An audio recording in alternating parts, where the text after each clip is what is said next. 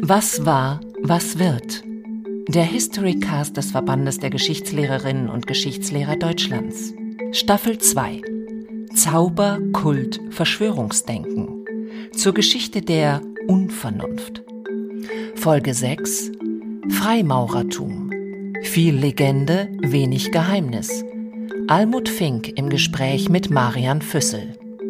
Schneeweiße Handschuhe, schwarze Kleidung, manchmal ein hoher Hut, schwere goldene Ketten vor der Brust und dann dieser reichlich seltsame Latz, den sie übers Jackett um die Hüfte binden. Ein bisschen, finde ich, so wie ein Servierfräulein im Wiener Kaffeehaus.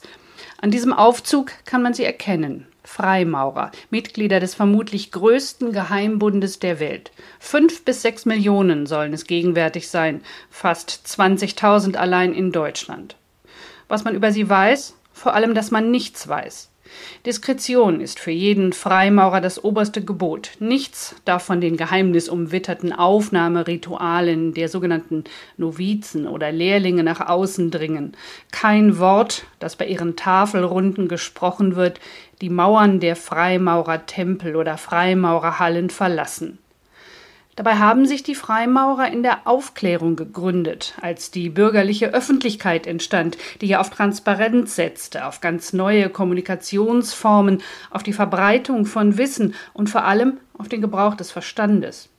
Herr Füssel, wie passt ein streng hierarchisch gegliederter Geheimorden mit dunklen Praktiken in das Zeitalter der Vernunft?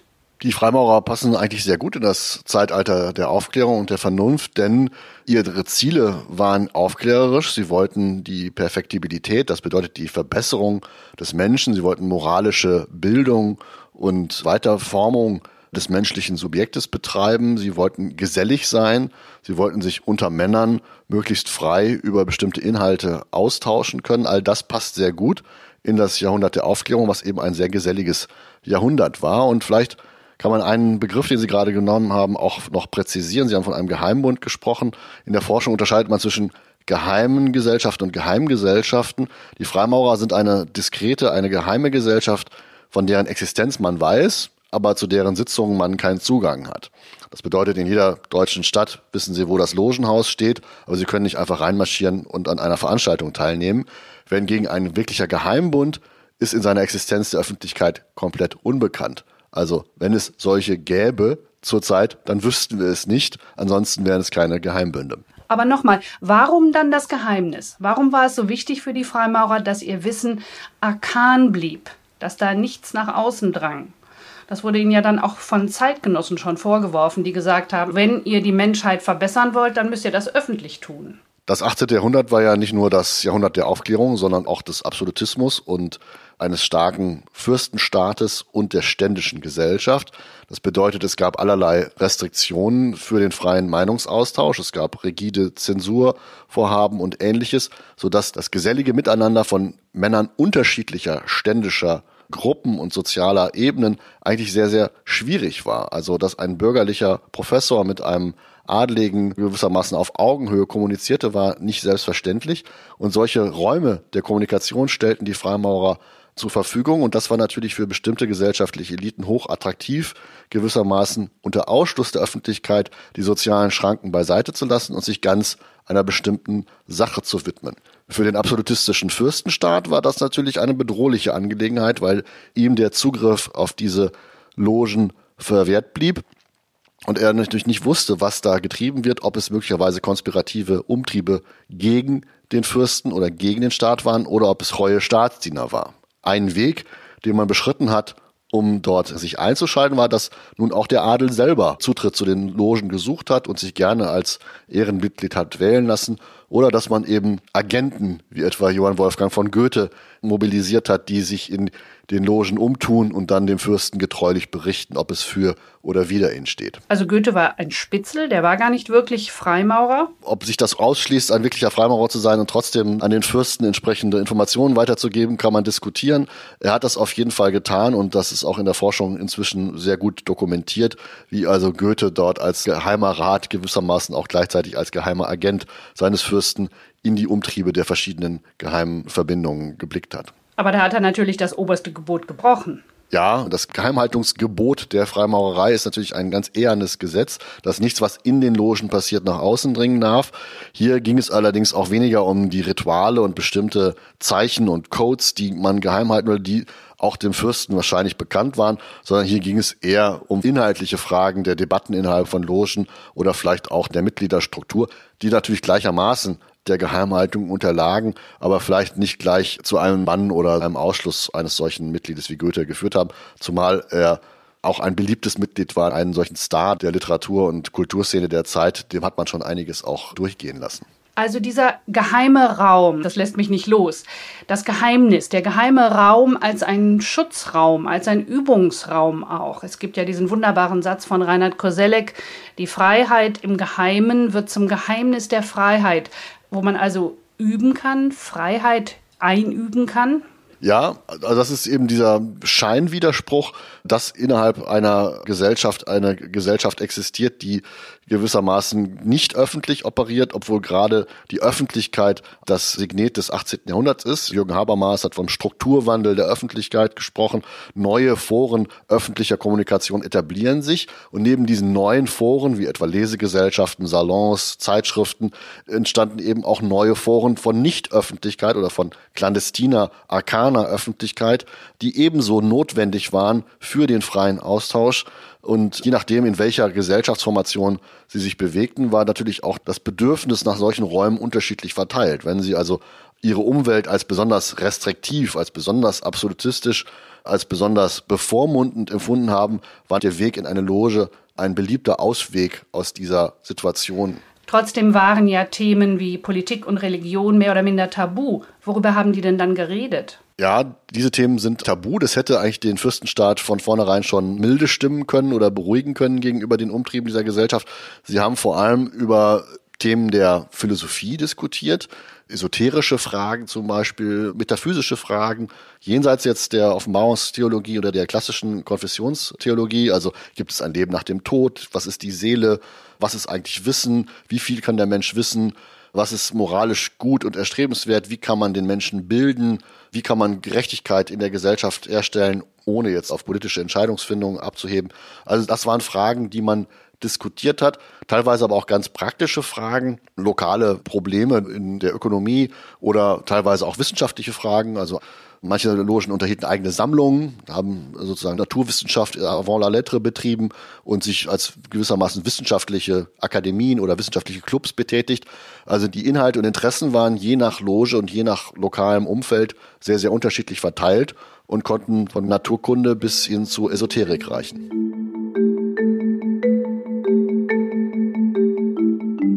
Marian Füssel ist Historiker der frühen Neuzeit an der Universität Göttingen. Schwerpunkte seiner Arbeit sind unter anderem sowohl Wissenschaftsgeschichte als auch die Geschichte des Wissens, wozu ja auch geheimes Wissen gehört.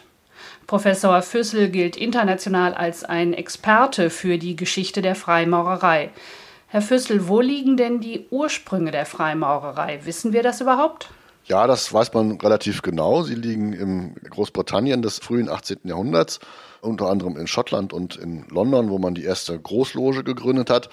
Das heißt aber nicht, dass es nicht Spekulationen gibt, die Geschichte der Freimaurerei noch viel, viel, viel länger zu erzählen und sie ins Mittelalter zurückzuführen und dort in den Dombauhütten die Steinmetze, also die Masons, als den Ursprung der Freimaurerei anzunehmen. Die vermeintlichen Ursprünge im Mittelalter, das erscheint mir eigentlich Sinn zu ergeben. Denn Steinmetze waren ja damals Handwerker, die über eine unglaublich ausgeklügelte architektonische Kunstfertigkeit verfügten. Und dieses Wissen, was sie hatten, musste man ja schützen. Also vor Diebstahl zum Beispiel. Vielfach wissen wir ja heute noch nicht, wie in der sogenannten Zeit der Kathedralen, wie sie das überhaupt geschafft haben, solche riesigen Kirchen zu errichten da leuchtet doch diese These vom Ursprung der Freimaurerei in der mittelalterlichen Baukunst ein. Ja, prinzipiell ist das natürlich eine einleuchtende Geschichte, nur die hat gewisse Fehler darin, dass die Kontinuitätslinie vom hohen Mittelalter ins 18. Jahrhundert eben sehr brüchig ist. Man hat keine durchgehende Vergesellschaftung dieser Steinmetze. Den Übergangspunkt vom elitären Steinmetz zu einer breiten gesellschaftlichen Bewegung, den kann man schlechterdings nicht ausfindig machen. Und da liegt der Fehler in dieser langen Geschichte der Freimaurerei, die sich dann doch bei näherer Betrachtung dann auf das frühe 18. Jahrhundert verkürzt. Aber es ist eine schöne Geschichte. Auch diese Idee der Freemasons, also der freien Steinmetze, die jetzt nicht mehr Kathedralen bauen, sondern eine geistige Hütte, also ein geistiges Bauwerk erstellen.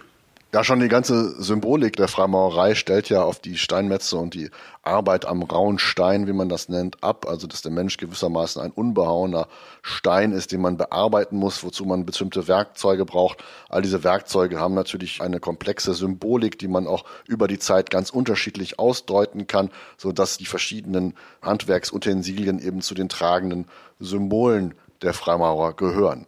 Und was diesen mittelalterlichen Ursprungsmythos natürlich noch angeheizt hat, dass bestimmte Strömungen der Freimaurer im 18. Jahrhundert sich auf den Templerorden zurückführen wollten und damit eine ebenso mittelalterliche Tradition angestrebt haben, die völlig fiktiv ist, aber die für die Zeitgenossen nicht minder attraktiv war, als die Idee, sich auf die mittelalterlichen Dombauhütten und Steinmetze zurückzuführen. Und diese Mischung aus der Templerlegende und der Steinmetz-Option die hat natürlich das noch verstärkt, dass es sich wahrscheinlich doch um etwas irgendwie Mittelalterliches handeln müsste, was es in der Tat nicht war. Ich merke schon, Sie sind da sehr skeptisch.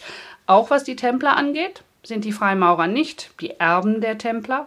Die Freimaurer sind nicht die Erben der Templer. Wie gesagt, es gibt bestimmte Strömungen, die diesen Mythos gestrickt haben und konstruiert haben und ist ja einmal in der Welt, wird er natürlich auch gerne von außen angenommen und beflügelt dann bestimmte Verschwörungsideologien oder auch die Frage, was ist denn eigentlich mit den Templern passiert, nachdem sie aufgehoben und verfolgt wurden? Sind sie wirklich ganz von der Bildfläche verschwunden oder haben sie nicht ein geheimes Nachleben gehabt? Und das ist immer ein Motiv zur Spekulation, wenn eine Organisation aufgehoben wird, verboten wird, ist sie denn wirklich verschwunden oder wirkt sie weiter?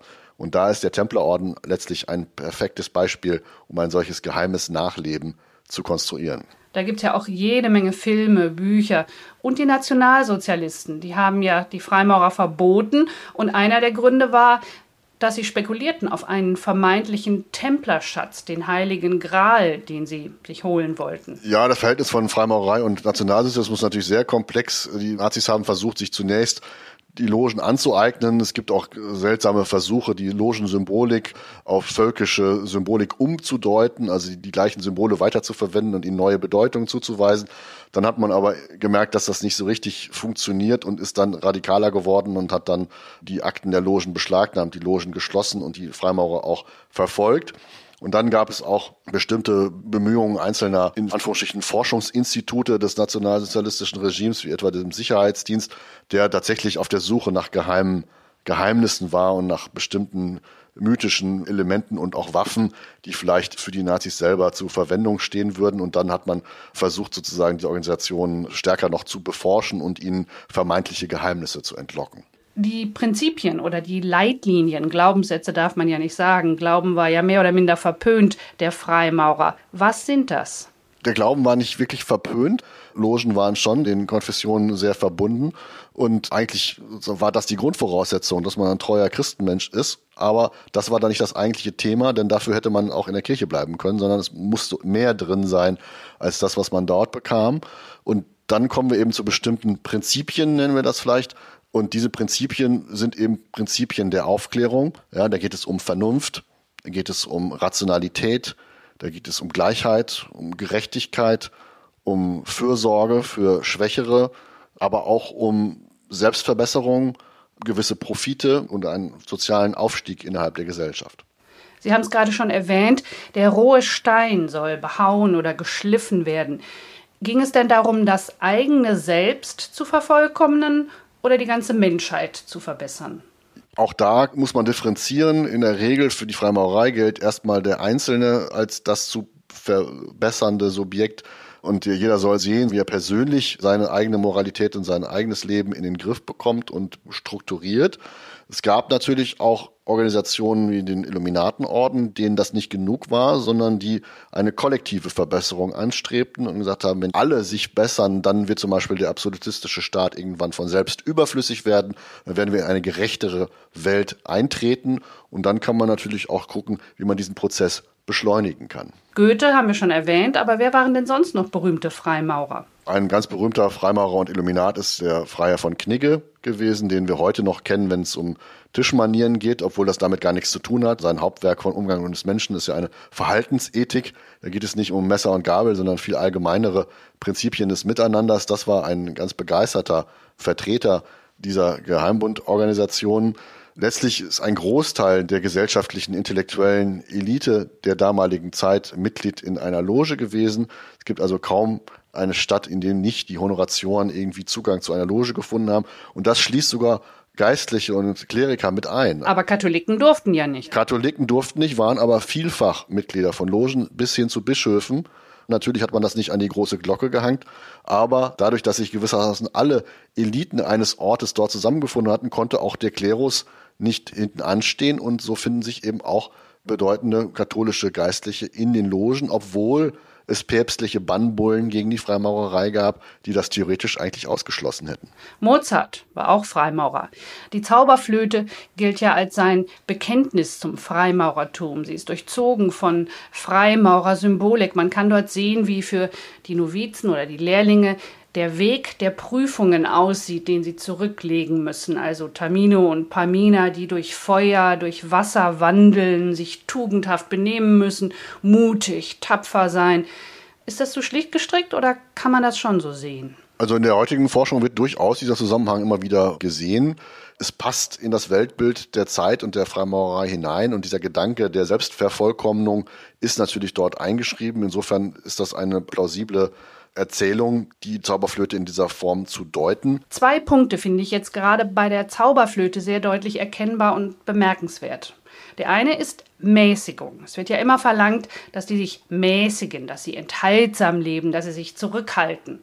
Und das andere hängt damit zusammen, ist eine unglaubliche Disziplinierung des Körpers. Also man muss sich wirklich im Griff haben, seine Ängste überwinden.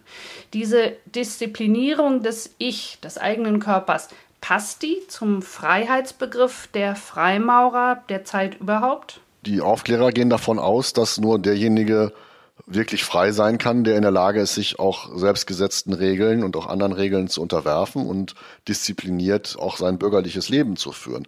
Also Logen sind auch Organe sozialer Kontrolle gewesen, die etwa Fehlwirtschaft im ökonomischen Bereich, Bankrott gehen oder sowas kaum tolerieren wollten und dafür gesorgt haben, dass auch Kaufleute gewissermaßen ihre Standestugenden beherzigen und keine Misswirtschaft betreiben, sodass sozusagen jeder Stand im Prinzip in den Logen auch nochmal so einen zusätzlichen Disziplinierungsauftrag erhielt, der keineswegs im Widerspruch zum Freiheitsgedanken steht, sondern eigentlich aus zeitgenössischer Sicht zur Grundbedingung der Freiheit zählt. Und ein ausschweifendes Lotterleben war wahrscheinlich auch nicht geduldet. Ja, das wird natürlich in solchen sozialen Kontrollzusammenhängen auf keinen Fall toleriert. Das führt dann auch zu Mahnungen und ein bisschen zum Ausschluss oder gar nicht erst zur Aufnahme.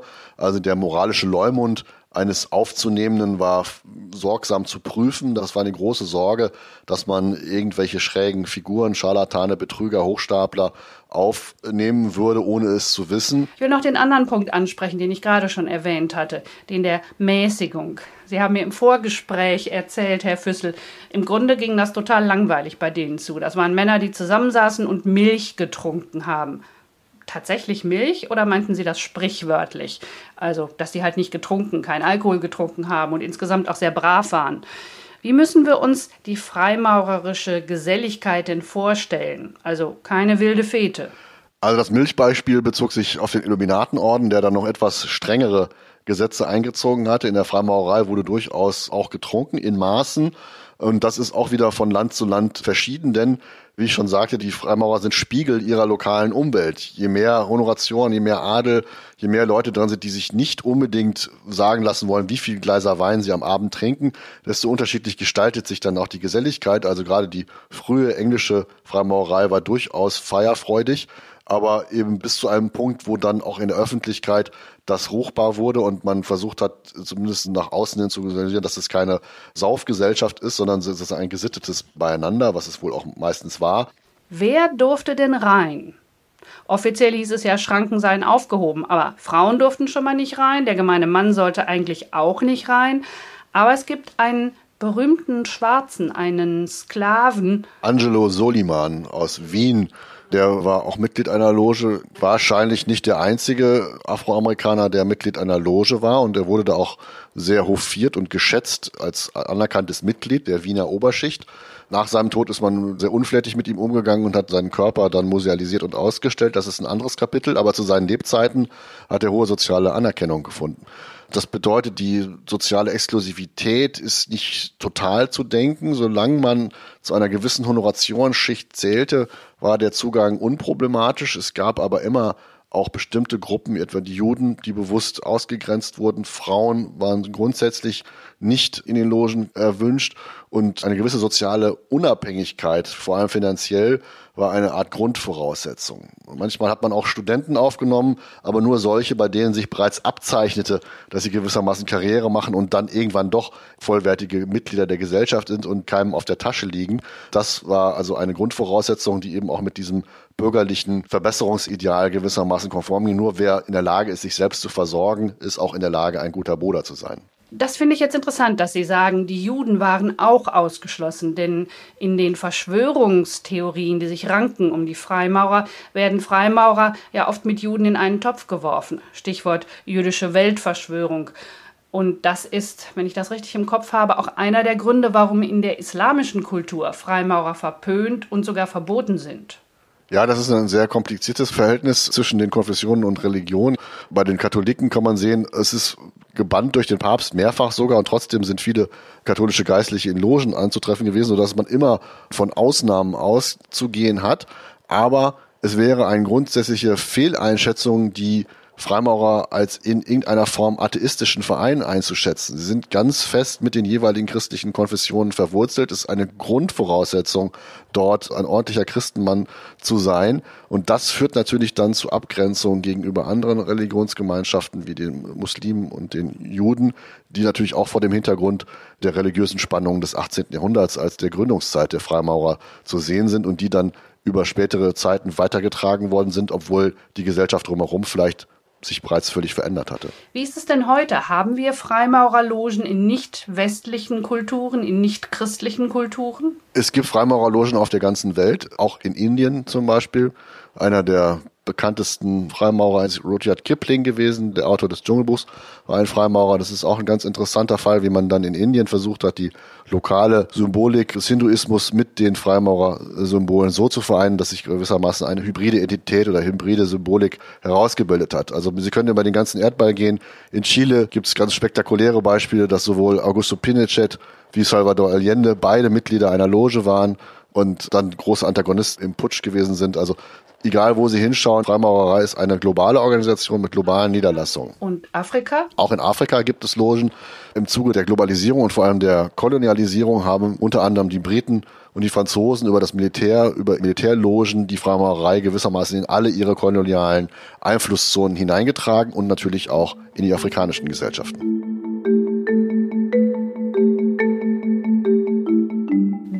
Illuminaten oder Illuminati. Sie haben sie schon ein paar Mal erwähnt. Wo und wie müssen wir die verorten? Der Illuminatenorden ist tatsächlich in seiner kurzen Existenz zwischen 1776 und etwa 1784, 85 eine echte Geheimgesellschaft gewesen. Also zu dieser Zeit wusste die Öffentlichkeit nicht von der Existenz der Illuminaten. Die Illuminaten zeichnen sich durch eine gewisse Radikalität aus in ihrer politischen Option für letztlich eine natürliche Aufhebung des Fürstenstaates, also nicht für eine Revolution, sondern eher für einen Marsch durch die Institutionen, wie man das nach 1968 genannt hätte, aber durchaus für Reformen und auch so einen leichten anarchistischen Gestus der Unterwanderung, der natürlich für den Fürstenstaat bedrohlich war. Auch der Illuminatenorden, der hatte so um die 1500 vielleicht mehr Mitglieder, war eine sehr heterogene Gesellschaft. Also da fanden sehr, sehr unterschiedliche Geister zueinander, so dass es sehr schwierig war, die alle unter ein ideologisches Dach zu bringen. Die hatten teilweise ganz unterschiedliche Erwartungen an das, was der Orden zu leisten hatte sodass der Orden in sich schon eine sehr hybride Veranstaltung war, aber heute paradoxerweise vielleicht zu den am besten erforschten Geheimgesellschaften der Geschichte zählt. Dan Brown. Ja, zu den besten erforschten, aber auch zu den am meisten mythologisierten und in der Populärkultur von Film und Literatur bis hin zu Spielen immer wieder als Symbol und interessantes Thema aufgegriffen. Ja, aber wie erklären Sie sich das? Sie haben gesagt, im Grunde genommen sind das langweilige Veranstaltungen, die da stattgefunden haben. Und die haben noch nicht mal 20 Jahre existiert. Woher heute diese Faszination noch? Es gab in den letzten 200 Jahren immer wieder Versuche der Aneignung des Erbes der Illuminaten, also Neugründungen, die damit gar nichts zu tun hatten, weder personell noch inhaltlich, aber die gewissermaßen vom Charisma oder vom symbolischen Kapital dieses Ordens versuchten zu zehren. Und es gab immer wieder in großen gesellschaftlichen Umbruchszeiten, zunächst der Französischen Revolution, aber dann auch im Nationalsozialismus und zuletzt im Internetzeitalter in Verschwörungsmythen die Bemühung, möglichst viele Organisationen gewissermaßen in einen Zusammenhang zu bringen. Also die Rede von der jüdisch, sozialistisch, zionistisch, jesuitisch, illuminatisch, freimaurerischen etc. Verschwörung versucht ja möglichst alle in einen obskuren Zusammenhang zu bringen. Alles hängt mit allem zusammen. Eines der Grundprinzipien von Verschwörungstheorien. Alle stecken unter einer Decke, aber wir wissen es nicht. Das ist das Verschwörungsnarrativ und die Illuminaten sind eigentlich seit der Französischen Revolution ein fester Bestandteil dieser Narrativ. Also wenn man tiefer in dieses Verschwörungsdenken eindringt, dann begegnen einem die Illuminaten, weil sie sich gewissermaßen als fester Baustein etabliert haben. Die Illuminaten eher als die Freimaurer? Ja, man muss differenzieren. Die Illuminaten immer dann, wenn es besonders radikal wird und besonders geheim, weil es eben ein Geheimbund im Gegensatz zu den Freimaurern war.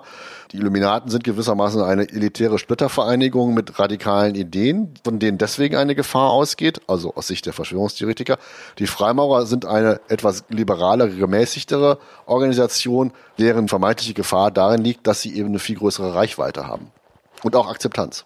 Was sind denn so Verschwörungsmythen, die sich heute um die Freimaurer ranken? Angela Merkel mit ihrer berühmten Raute, dass sie also im Grunde eine verkappte Freimaurerin ist und auf dem Weg dazu, die Welt zu beherrschen. Oder habe ich das jetzt wieder verwechselt? Ist sie eine Illuminatin, keine Freimaurerin? Ja, die Rautensymbolik, die Symbolik ist ja insgesamt mit der christlichen Symbolik verbunden. Denken Sie an das allsehende Auge und den Dollarschein. Das sind ja alles so verbreitete Symbole, dass letztlich immer wieder aneignen und immer wieder neu interpretieren dieser weltweite Verzweigungscharakter der Freimaurer, das ist etwas, was gerade im globalen Zeitalter natürlich nochmal besonders beeindruckend ist. Ja, eine Organisation, die schon seit Jahrhunderten gewissermaßen im globalen Maßstab operiert und deswegen auch immer die Anknüpfe an den Jesuitenorden, der das eben noch länger tut. Also auch religiöse Orden sind global organisierte Organisationen. Das ist schon alleine ein Bedrohungsgrund, denn Leute, die nicht durch einen Staat kontrollierbar sind, die sich nicht an die Gesetze eines Landes halten müssen, die hält man erstmal potenziell für gefährlich, da sie eben umfassender operieren können und sich dem Zugriff, dem schnellen Zugriff durch Recht, Polizei und Staat scheinbar entziehen. Und dann ist der Schritt relativ leicht, ihnen auch noch bestimmte Motive zu unterstellen, warum diese Transnationalität oder Globalität letztlich für sinistre Zwecke instrumentalisiert werden kann, welche dunklen Vorhaben und Machenschaften, Strippenzieherei im Verborgenen etc. etc. Und dann kann man letztlich alles, was man für gefährlich hält, in das Innere dieser Organisation hineinprojizieren, eben weil es nach außen abgeschirmt ist. Aber das gilt auch für den Betrieb eines Finanzamtes oder einer Arztpraxis. Aber bei den Freimaurern und bei anderen Organisationen, die clandestin operieren oder zumindest eine Grenze zwischen sich und die Öffentlichkeit ziehen, da scheint es zu Spekulationen zu reizen. Offenbar ist doch die Lust am Geheimnis etwas, was ja fast anthropologisch verankert ist, was den Menschen neugierig macht, wo sofort die Fühler ausgestreckt werden und man hellhörig wird. Wie ist das bei Ihnen, Herr Füssel? Sie beschäftigen sich ja schon sehr lange mit Freimaurerei. Was reizt Sie daran? Sind Sie selber Freimaurer? Ja, ich bin kein Freimaurer und bin auch noch nie gefragt worden, einer zu werden. Das Geheimnis ist letztlich eine ganz triviale Angelegenheit, weil man ein bisschen guckt, was die kommunikative Dynamik ist der Geheimhaltung. Sie haben es schon angesprochen, dass man alles, was man nicht bekommen kann, besonders reizvoll wird. Ja, also es ist gewissermaßen eine kryptologische Wertsteigerung. Ja, alles, was sich mir entzieht, halte ich für wertvoller, weil ich es nicht bekommen kann. Das ist ein ganz trivialer Mechanismus, der aber immer wieder wirkmächtig geworden ist. Schon Lessing hat gesagt, das Geheimnis der Freimaurer ist, ist letztlich, dass es kein Geheimnis gibt. Alle wollen das entdecken, aber letztlich ist das Geheimnis, da ist kein Geheimnis. Sondern ein leeres Zentrum. Ein leeres Zentrum, was vor den Bedingungen des 18. Jahrhunderts seinen sozialen Sinn hatte, dem Zugriff des Fürstenstaates entzogen zu sein, ständeübergreifend zu kommunizieren. Diese äußeren gesellschaftlichen Bedingungen sind im 19. und 20. Jahrhundert obsolet geworden. Die Geheimhaltung wurde aber weiter beibehalten.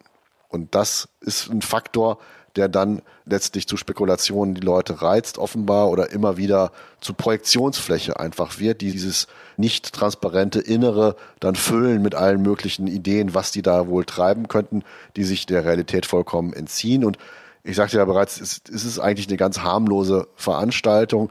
Es gibt Tag der offenen Türen bei Logen. Ich habe selber mal an sowas teilgenommen man zeigt die Gebäude, es gibt keine Falltüren, Hintertüren, Hinterbühnen oder sonst irgendeine Dinge, die irgendwie verborgen bleiben. Nur bei den eigentlichen Ritualhandlungen ist die Öffentlichkeit ausgeschlossen. Aber auch wie diese sich vollziehen, ist allgemein nachlesbar und transparent. Und die Freimaurerei geht da selber auch sehr offen mit um, um gerade Verschwörungsmythen keinen Raum zu geben und zu sagen, kommt gerne in unsere Häuser, schaut euch das an, informiert euch über unsere Geschichte und ihr werdet eben sehen, dass da nichts dahinter steckt. Aus verschwörungstheoretischer Sicht können Sie das wieder als besonders perfiden Modus sehen, dann doch vom Eigentlichen abzulenken und den Tag der offenen Tür gewissermaßen zu einem Tag der Falschinformation zu machen. Aber diese Leute sind letztlich auch argumentativ nicht dialogfähig. Insofern macht es dann auch keinen Unterschied mehr. Und warum trinken die Illuminaten Milch? Um männliches Aggressionsverhalten von vornherein auszuschließen und ein rationaleres Diskussionsklima herzustellen. Also es war natürlich klar, in einer sehr eher versessenen Gesellschaft des 18. Jahrhunderts, wenn da ein paar Gläser Alkohol geflossen sind, dann kamen vielleicht doch wieder Standesdünkel und soziale Unterschiede zum Tragen. Dem wollte man vorbauen. Und die Illuminaten sind auch von ihrer Naturphilosophie und Esoterik zum Beispiel keine Fleischesser gewesen. Das sollte dann auch eher frugale Kost geben. Auch da gibt es bestimmte inhaltliche Begründungen, warum man vielleicht davon absieht und letztlich ein bürgerlicheres Essen bietet als jetzt eine höfische Gesellschaft mit Wildbret und französischem Wein. Die Freimaurer heute. Wir haben vorhin schon gesagt, am Anfang es sind ungefähr fünf bis sechs Millionen weltweit und man sagt, dass sie besonders populär in den USA sind. Ja, das ist zweifellos richtig, schon rein quantitativ. Und wenn Sie mal durch eine amerikanische Stadt fahren und dort nach den Logenhäusern Ausschau halten, werden Sie unglaublich prächtige Häuser finden mit teilweise monumentalen Aufbauten, Statuen, Sphinxen, griechisch-römisch-antiken Aufbauten und Zieraten. Wie kleine Schlösser oder Burgen sehen sie aus, sind also nicht Gebäude, die gewissermaßen signalisieren, hier passiert etwas vollkommen Geheimnis oder wir wollen gar nicht gesehen werden, sondern sie sind im Stadtbild durchaus präsent. Das waren sie im Übrigen in Deutschland bis zum Nationalsozialismus auch. Also große Gebäude, repräsentative Gebäude, die schon das Selbstbewusstsein dieser Organisation zeigen, die also sich keineswegs verstecken will, sondern im Stadtraum präsent ist. Und innerhalb der amerikanischen Gesellschaft ist sie sozusagen auch gesellschaftlich insofern präsent, dass offensichtlich die Freimaurerei neben den Kirchen einen willkommenen Ort der Vergesellschaftung bietet. Es sollen ja 14 amerikanische Präsidenten Freimaurer gewesen sein. Stimmt das? Das habe ich jetzt nicht nachgezählt, aber aufgrund der tiefen Verwurzelung der Freimaurerei in der US-amerikanischen Gesellschaft ist es hochwahrscheinlich. Was ist denn dran an diesem Gerücht oder vielleicht muss man schon sagen an dieser Verschwörungstheorie, dass der ganze Stadtplan von Washington DC durchzogen ist von versteckten Freimaurersymbolen, die sich dann im Straßenbild auch wiederfinden lassen? Nein, das kann man nicht direkt nachweisen. Es ist wiederum das Problem der Abstraktheit dieser geometrischen Figuren. Es ist relativ leicht, auf einem Stadtplan, der strikt rechteckig geordnet ist, ein Dreieck nachzuweisen. Das würde Ihnen auch bei Mannheim gelingen. Ja, da brauchen Sie nicht nach Washington zu fahren. Aber das bietet sich natürlich wunderbar an für eine Verschwörungstheorie, weil ja die USA ohnehin als die Weltmacht Nummer eins gelten, die alles bestimmt, alles in den Händen hat in Anführungsstrichen. Genau, also das Gleiche kann man ja oder vielleicht noch expliziter mit der Dollarnote haben. Auch da gibt es schon dicke Bücher über die Symbolik hinter der 1-Dollar-Note und dem allsehenden Auge und dem entsprechenden Wahlsprüchen, die darauf stehen.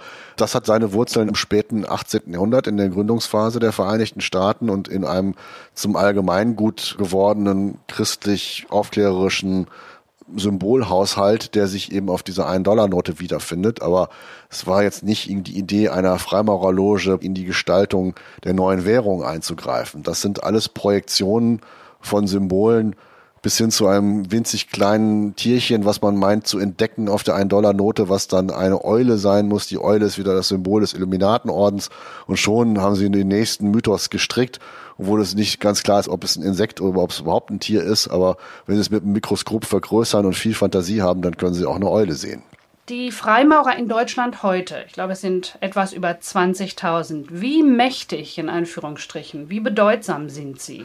Ich denke, die Freimaurerei hat Bedeutung als lokale Organisationsform und Sinnstiftungsagentur für bestimmte Interessen, die durch Kirchen und andere Organisationen nicht gedeckt werden. Aber ich würde nicht weitergehen zu politischen Einflussnahmen oder Absprachen oder Klientelwirtschaft, die man nicht genauso gut in jedem anderen Angelverein, Kaninchenverein oder Rotary Club finden könnte. Es gibt Frauenlogen heute, aber keine gemischten. Ja, es gibt Damenlogen, die sich parallel organisieren, teilweise in den gleichen Häusern, tagen wie die Männerlogen aber es gibt keine androgynen Logen. Da gab es im 18. Jahrhundert so einige Initiativen, wie sogenannten Mobsorden, wo man gemischtgeschlechtliche Geselligkeit gepflegt hatte, so eine höfische Spielart der Freimaurerei gewesen. Aber in der bürgerlichen blauen Freimaurerei des 18. bis 21. Jahrhunderts gibt es das dann allenfalls geschlechtlich getrennt. Wir haben ganz am Anfang lange über das Geheimnis geredet und welche Bedeutung es paradoxerweise gerade in der Aufklärung hatte, also in einer Zeit, als sich so etwas wie Öffentlichkeit konstituierte. Heute leben wir im Zeitalter des Internet, wo es eigentlich überhaupt kein Geheimnis mehr gibt, wo es nichts gibt, was man nicht weiß, weil man alles jederzeit per Mausklick rauskriegen kann. Besteht vielleicht auch deshalb eine solche Faszination an den Freimaurern, an den Illuminati, weil ein Geheimnis so etwas anderes ist heute in einer Zeit, wo man eigentlich alles weiß. Viele Logen haben eigene Homepages. Es gibt so eine Art Amazon-Shop für Freimaurer-Utensilien, wo man also diese ganzen Dinge, die man dafür braucht, dann in einem Online-Versandhandel erwerben kann. Also das ist auch im digitalen Zeitalter angekommen. Aber das zerstört ja das Geheimnis. Ja, aus Sicht der außenstehenden Beobachter, die das Geheimnis wollen und das Geheimnis als Projektionsfläche nutzen, zerstört es es vielleicht. Die internen Nutzer, gerade in der amerikanischen Freimaurerei, die sind einfach daran interessiert, möglichst hochwertige Produkte über den gleichen Weg zu erwerben, wie das über andere Online-Händler möglich ist. Also das ist eine ganz transparente Angelegenheit und nimmt auch viel von diesem Mythos des Dunklen und irgendwie seltsamen, okkulten. Und dass man dann letztlich an diesen physischen präsentischen Zusammenkünften nicht teilnehmen kann. Das ist natürlich im Zeitalter der sozialen Netzwerke und einer Transparenzkultur, die das Internet suggeriert, vielleicht dann eines der letzten Residuen, wo man noch echte Geheimnisse oder echte Hürden wählen kann, die also nicht zu hacken sind, obwohl man das natürlich auch über die Jahrhunderte immer wieder versucht hat. Also auch schon im 18. Jahrhundert gab es gewissermaßen Logen-Hacker, die sich eben dort versucht haben einzuschmuggeln, um dann an die vermeintlichen Geheimnisse heranzukommen. Aber je höher der Grad der vermeintlichen Zugänglichkeit von Information und Wissen im digitalen Zeitalter ist, desto höher ist vielleicht auch die Verheißung oder das Versprechen von letzten Inseln der Unzugänglichkeit. Der Untertitel unseres Podcasts lautet zur Geschichte der in Anführungsstrichen Unvernunft. Nach dem Gespräch jetzt mit Ihnen, Herr Füssel, würde ich sagen, das eigentlich Unvernünftige sind nicht die Freimaurer oder die Illuminati, sondern das, was sich drumherum rankt. Ja, dem würde ich zustimmen. Also wenn wir vom Selbstbild dieser Organisationen ausgehen, sei es jetzt die Illuminaten oder die Freimaurer, steht die Vernunft ganz oben als Ideal. Man kann vielleicht von clandestiner Vernunft oder von Vernunft im Geheimen oder im Verborgenen sprechen, aber sicher nicht von Unvernunft oder von Irrationalität. Genau das Gegenteil ist der Fall. Da ist ein hohes Maß an Rationalisierung, Steuerung, Kontrolle, Perfektion, Fleiß, Verbesserung Tugendhaftigkeit zu sehen. Also alles nicht Dinge, die wir unter Unvernunft verbuchen würden. Aber in der Projektion der Verschwörungsnarrative liegt natürlich eine grundlegende Irrationalität verborgen. Und da finden wir dann schon das Thema der Unvernunft wieder, aber eher im kollektiven Imaginär dieser Organisation, im Bild, aber sicher nicht im Inneren der Organisation selbst. Herr Füssel, ganz herzlichen Dank für das Gespräch. Danke Ihnen. Was war, was wird? Der Historycast des Verbandes der Geschichtslehrerinnen und Geschichtslehrer Deutschlands. Staffel 2. Zauber, Kult, Verschwörungsdenken. Zur Geschichte der Unvernunft. Folge 6. Freimaurertum. Viel Legende, wenig Geheimnis. Almut Fink im Gespräch mit Marian Füssel.